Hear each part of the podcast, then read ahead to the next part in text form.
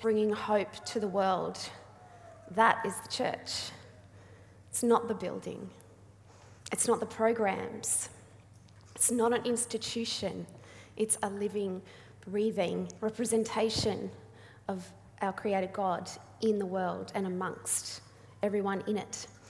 This fantastic clip was highlighting the church as the outward facing group shows Jesus to the world.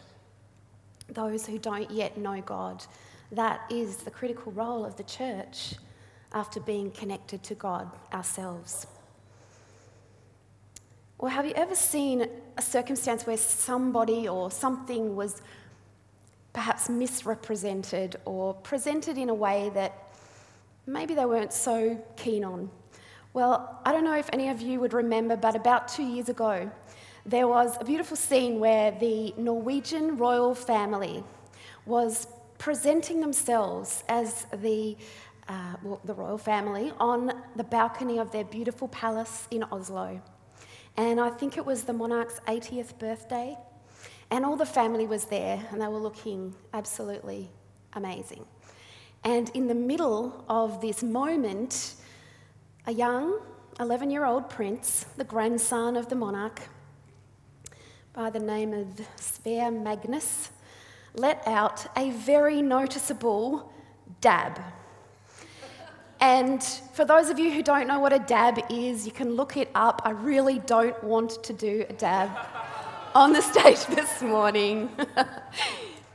and his maybe sisters or cousins were standing really close to him and they kind of started chattering. And then one of the girls did her own little subtle dab. And then the prince did a bit of a wave and one more little dab. There you go, that one was for free not how the royal family of Norway would have wanted to present themselves to not only their people, but the world. I'm sure of it. They were all still smiling, but probably because they couldn't see the grandson up the other end, and maybe they watched YouTube later, just like some of us have. Well, today's topic, present Christ to everybody always, is a pretty important topic of something that we would be, have the privilege of presenting in our lives. And unlike many examples we could think of, we have the ultimate example of how to present Christ to others around us. We don't need to look any further than Jesus himself. After all, it's his life that we are looking to emulate and be like and share with everyone around us. And it's so helpful that he actually spoke about this task of ours to share him with others. He gave us instructions, and we're going to start there. And often this happens. I love how this happens in church. I'm sure it happens in lots of churches.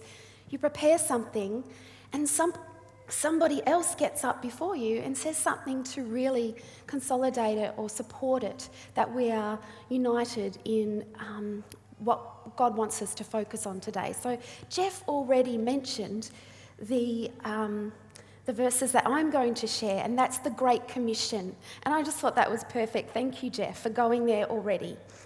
So we're going to read that together. It's from Matthew 28, and you'll see it on the screen, or you can open your Bibles, or go to the YouVersion app, and you can follow along with the sermon notes there. Matthew 28, 16 to 20, it's referred to as the Great Commission. Then the eleven disciples went to Galilee, to the mountain where Jesus had told them to go. And when they saw him, they worshipped him, but some doubted. Then Jesus came to them and said, All authority in heaven and on earth has been given to me.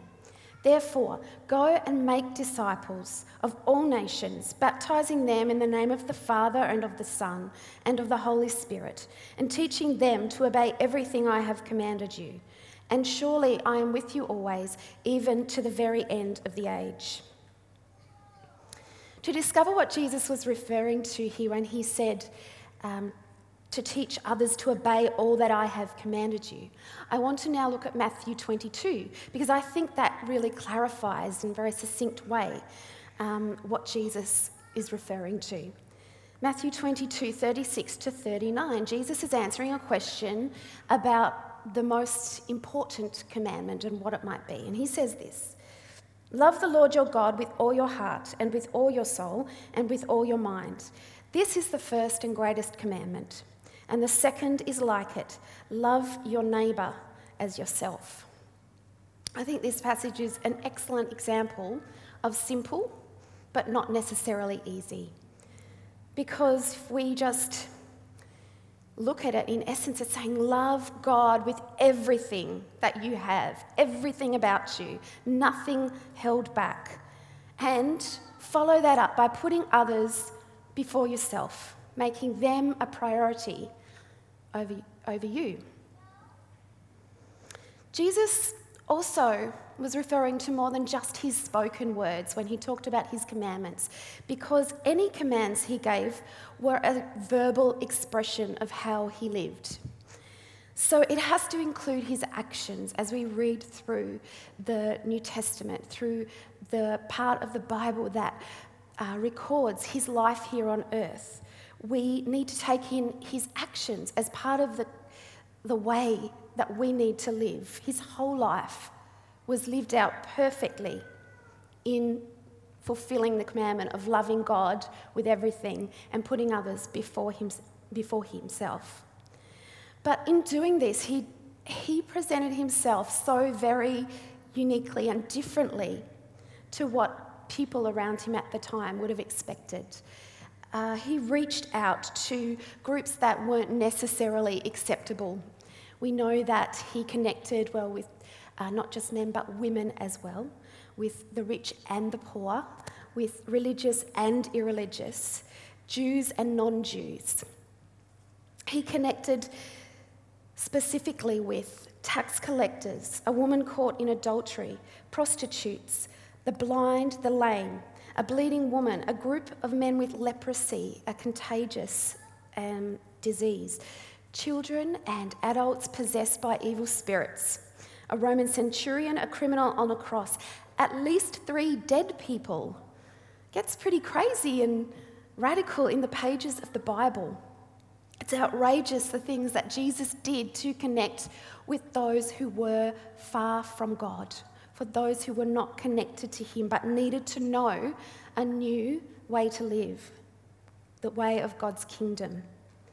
For Jesus, it wasn't his day job, it was what he lived and breathed for, and also what he died for.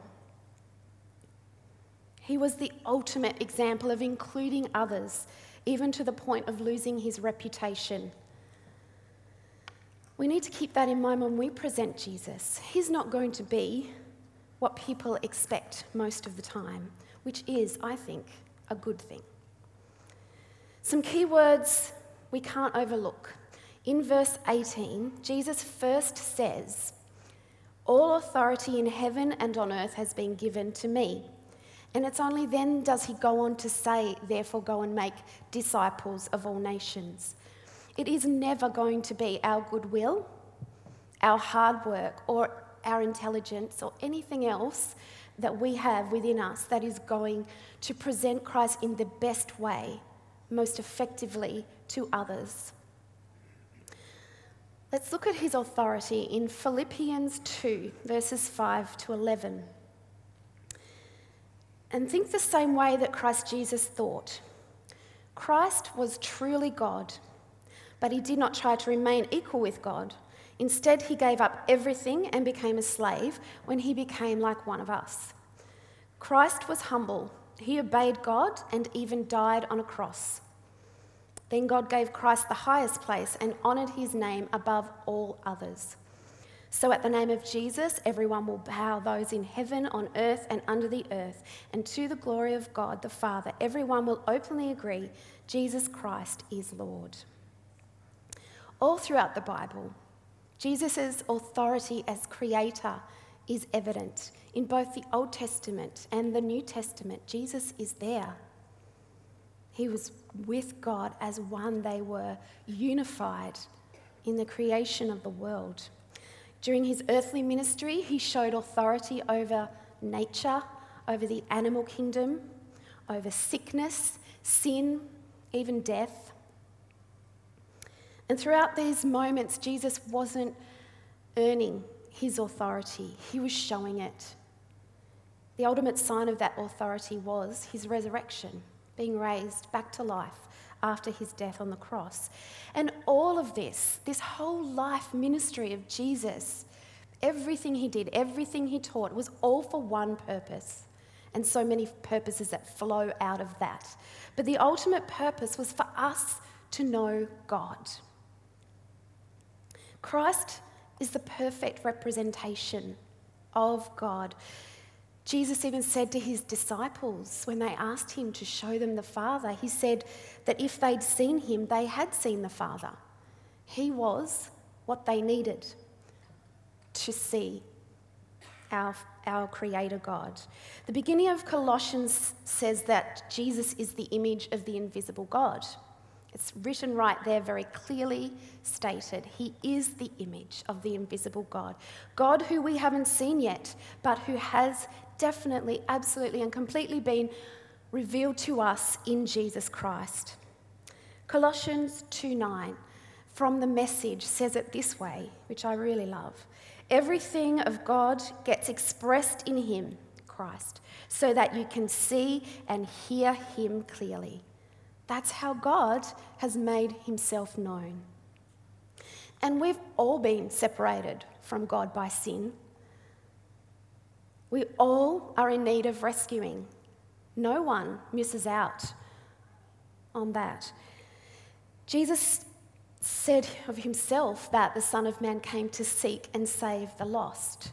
And he came for all. So we've all been lost and apart from God at one point in our lives. And that's why so many of Jesus' stories and his interactions with people were showing God's plan to reconnect with them, those who are apart from him. And once we've been reconnected, it's not a separate, um, isolated, exclusive group. That's when we join him in this rescue mission otherwise known as the Great Commission, those words from Matthew. His instructions for us of how to go about being his representatives in the world. And we have the essentials of what we need to do that. The essentials are simply this His written word, the Bible. We live in this privileged era of the full scriptures being available to us and in so many forms. And if we forget our Bible, we have within our pocket access to almost the whole world, including the words of the Bible. He's also provided us with his perfect representation in Jesus. The life and the person of Jesus is what we need to see what God is like. And thirdly, He's given us His holy breath, the Holy Spirit. These are the key essentials for what we need to present Him to the world. So, when we're doing that, there are lots of things not, that we could focus on. But today I'm just going to look at three main ones. And the first one is our words. We see what people are like when they speak, if they're being honest and genuine. And the Bible says a lot about this, about our words and how we speak and uh, the power of our tongue. And there are many, many verses that you can work through in that area and how important it is. Uh, I've picked out four that um, will be on the screen. I just want to read them out. For out of the overflow of the heart, the mouth speaks. Do not let any unwholesome talk come out of your mouths. Guard your words, and you'll guard your life. But if you don't control your tongue, it will ruin everything. Let your conversation be always full of grace, seasoned with salt, so that you may know how to answer everyone. If you've ever wondered how you can impact someone else's life, perhaps you could consider starting with your words if you haven't done that already. Perhaps you can work through some of these verses if that's something that you find hard, hard to speak compliments, hard to speak uh, words that aren't offensive, hard to bite your tongue. That's a great place to start in representing Jesus. Look to how he spoke. Our words can be a whole heap of things. They can be our own story, and that's our testimony of our relationship and our experience with God through Jesus. The power of our personal experience shouldn't be underestimated because it is yours. And there aren't too many people that will tell you that that is not your experience if you share that with them. Our words can be speaking specifically about who God and Jesus is. Sometimes we find ourselves in conversations where we can very directly talk about the truth and the facts that we've come to learn through the Bible about who He is, and that's our witness to others. And also, our words can take the form of invitations to gatherings that focus on God and faith in Jesus. And this is something that you hear a lot here in our church because it's important that we don't just keep for ourselves the opportunities to learn and grow and hear about God and do that with other people. At this church alone, there are so many opportunities to invite others along. I've just listed a few. You would hear us refer to Alpha often, the course that is the perfect starting point for people who have questions about the Christian faith. And you can invite someone to that and attend with them, support them in that, and get involved in those conversations and those gatherings. We have amazing programs, events, and support networks for children and youth, young adults, our seniors, all of our church family. There are plenty of gatherings that people can be invited to and be part of. Our Sunday church services, as we know, are every Sunday, twice a week. Connect groups happen in homes all throughout the week, and that's such an important part of us doing life together in smaller groups. Our Sunday church gatherings are an incredible time to come together and worship and be part of a big family but then we get together in smaller groups and we learn and pray and study the Bible together, do life alongside one another. You can invite people to join us. We have special events like Christmas and Easter and Mother's and Father's Day. We have the Flourish Women's event and the Global Leadership Summit. And seriously, I could go on, but you get the picture. So many wonderful opportunities. And the great thing about inviting people to an event or a gathering is you don't have to figure out what to say about God and the elements of faith because it gets presented in some way, usually by someone who's prepared to do that. So, as well as our words, we can also present Christ through our actions. We know that talk without the walk doesn't go far, it doesn't impress people, uh, it quickly means that when we speak, we're not really listened to or respected. So it's critical that our actions line up with the words that we speak.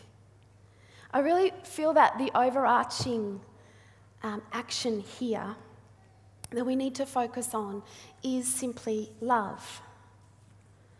Because all of our actions flow out of the measure of love that we have for God and we have for others.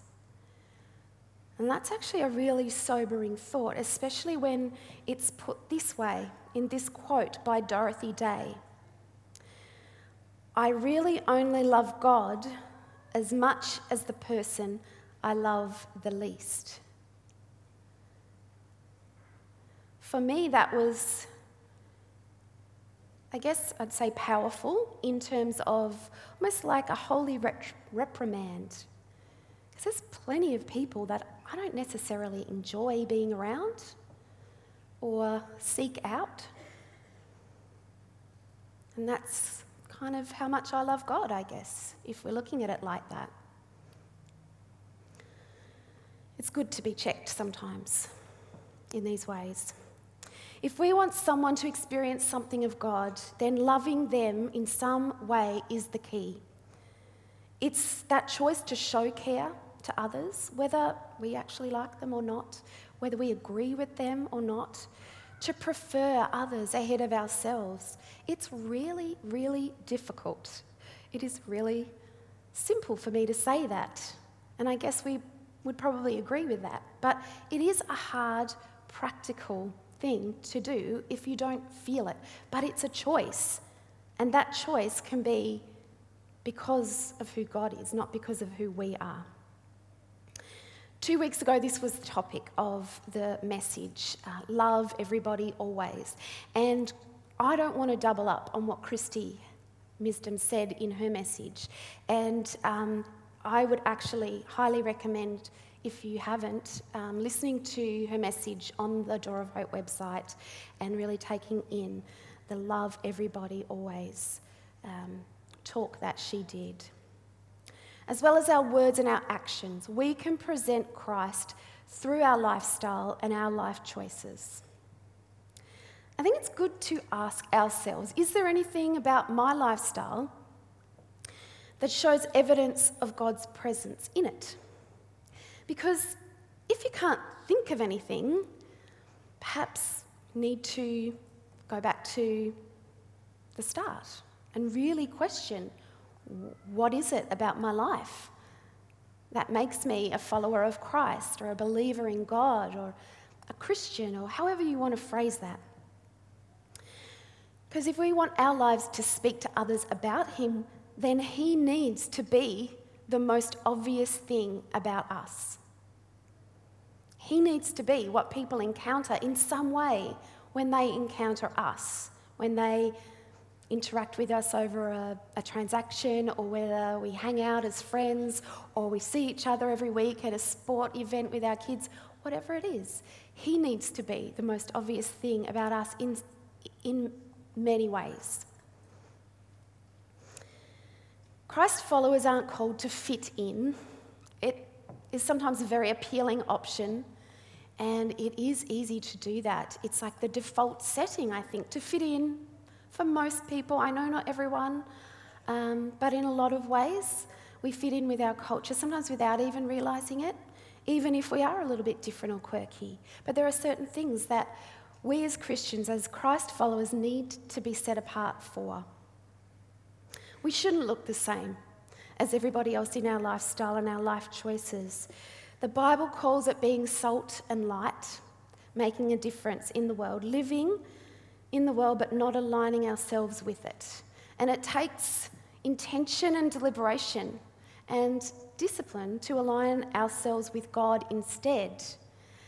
And Discipline is something I find incredibly hard. It is not one of my natural strengths in my life, and that's just a reality. Um, but it takes a choice to put God and your relationship with Him above the other things in your life. And discipline can definitely help with that.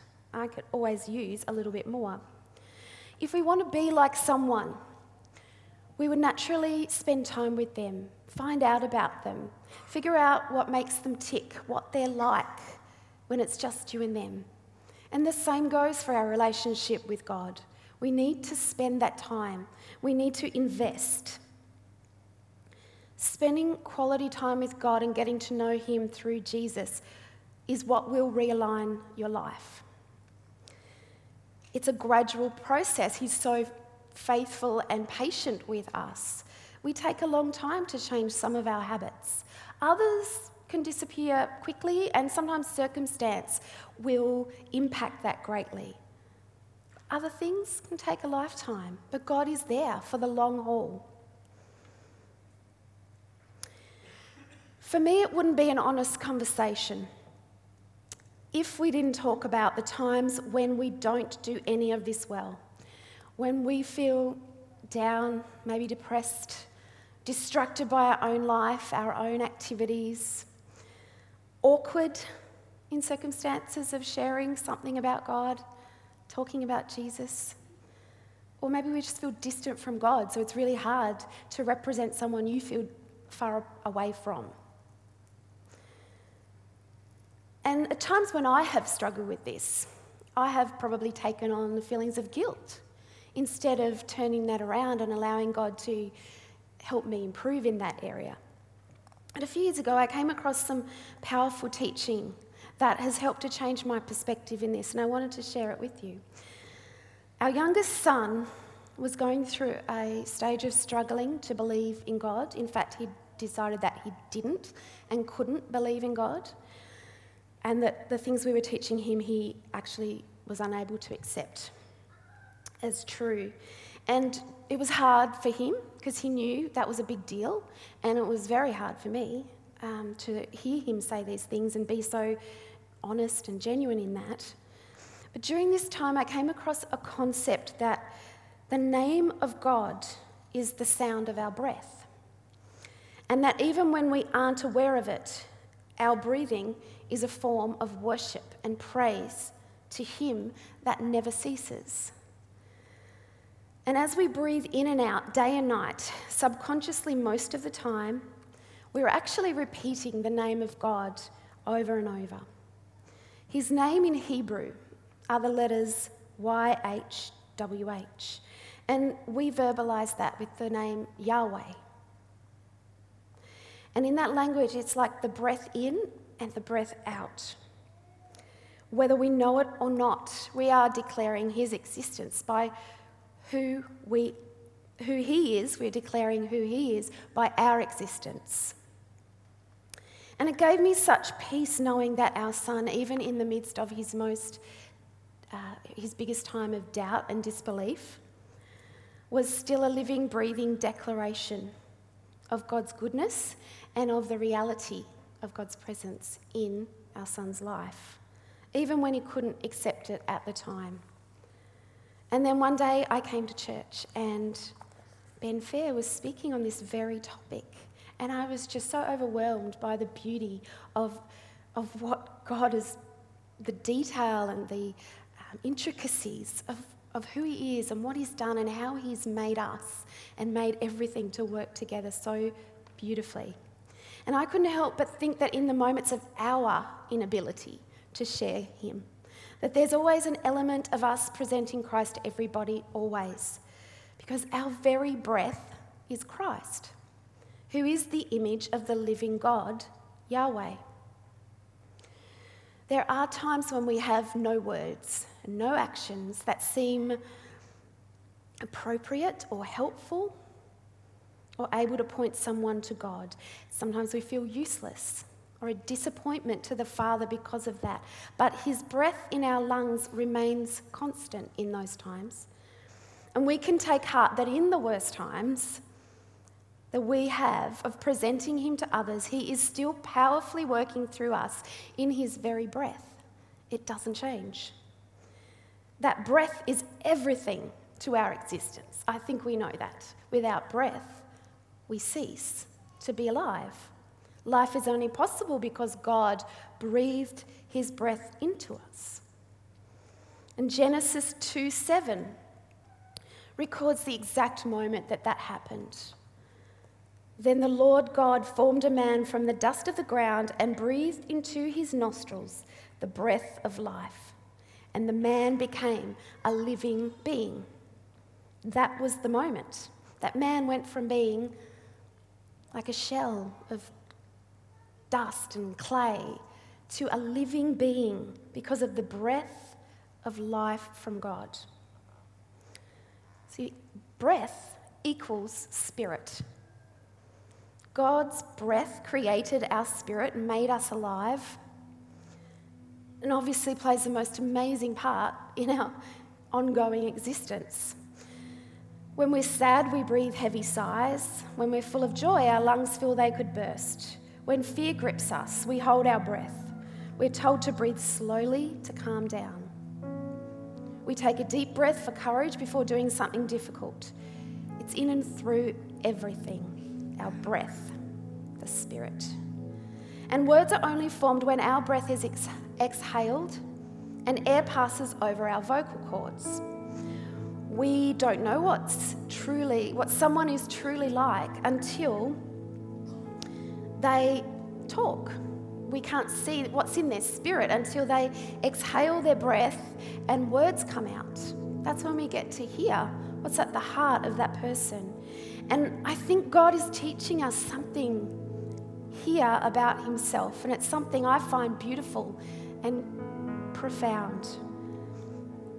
Because God also cannot be truly known until He breathes out His Spirit into the world and his word comes out. Jesus, the very word of God. So we have to start with the basics breathing his praise even when we don't know it, like the breath in and the breath out, the name of Yahweh. That's our beginning point, and all of humanity has that beginning point. But we aren't intended to stay unaware. We're meant to become fully aware of Him and acknowledge Him as God and Creator, powerful in us. This is when we're able to breathe deeply and correctly. And then we'll be able to share that reality with others. It will be a natural flow out of who we are in Him. We share the reality of who He is in us. And just like correct breathing affects our whole being, our whole health, and our physical functioning, also breathing with God, breathing in sync with Him and His purposes affects all the details of our life.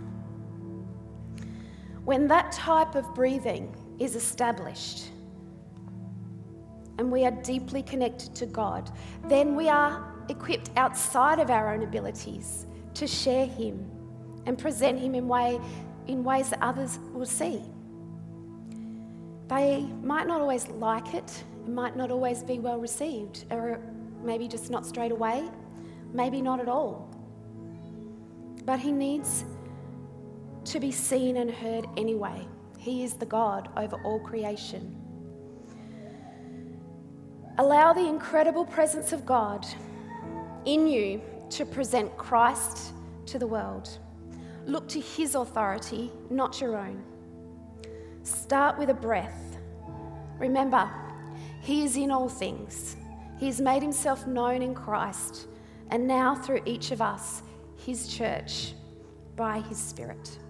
You are fully equipped. Just breathe. Let's pray. Father God, I ask for your Spirit to reveal right now to people what you want to come out of these words today. That as we leave this place, we'll have a fresh and new perspective on what it means to be your body, your hands and feet, your church. It's not about being religious, it never was. Lord God, help us be about you.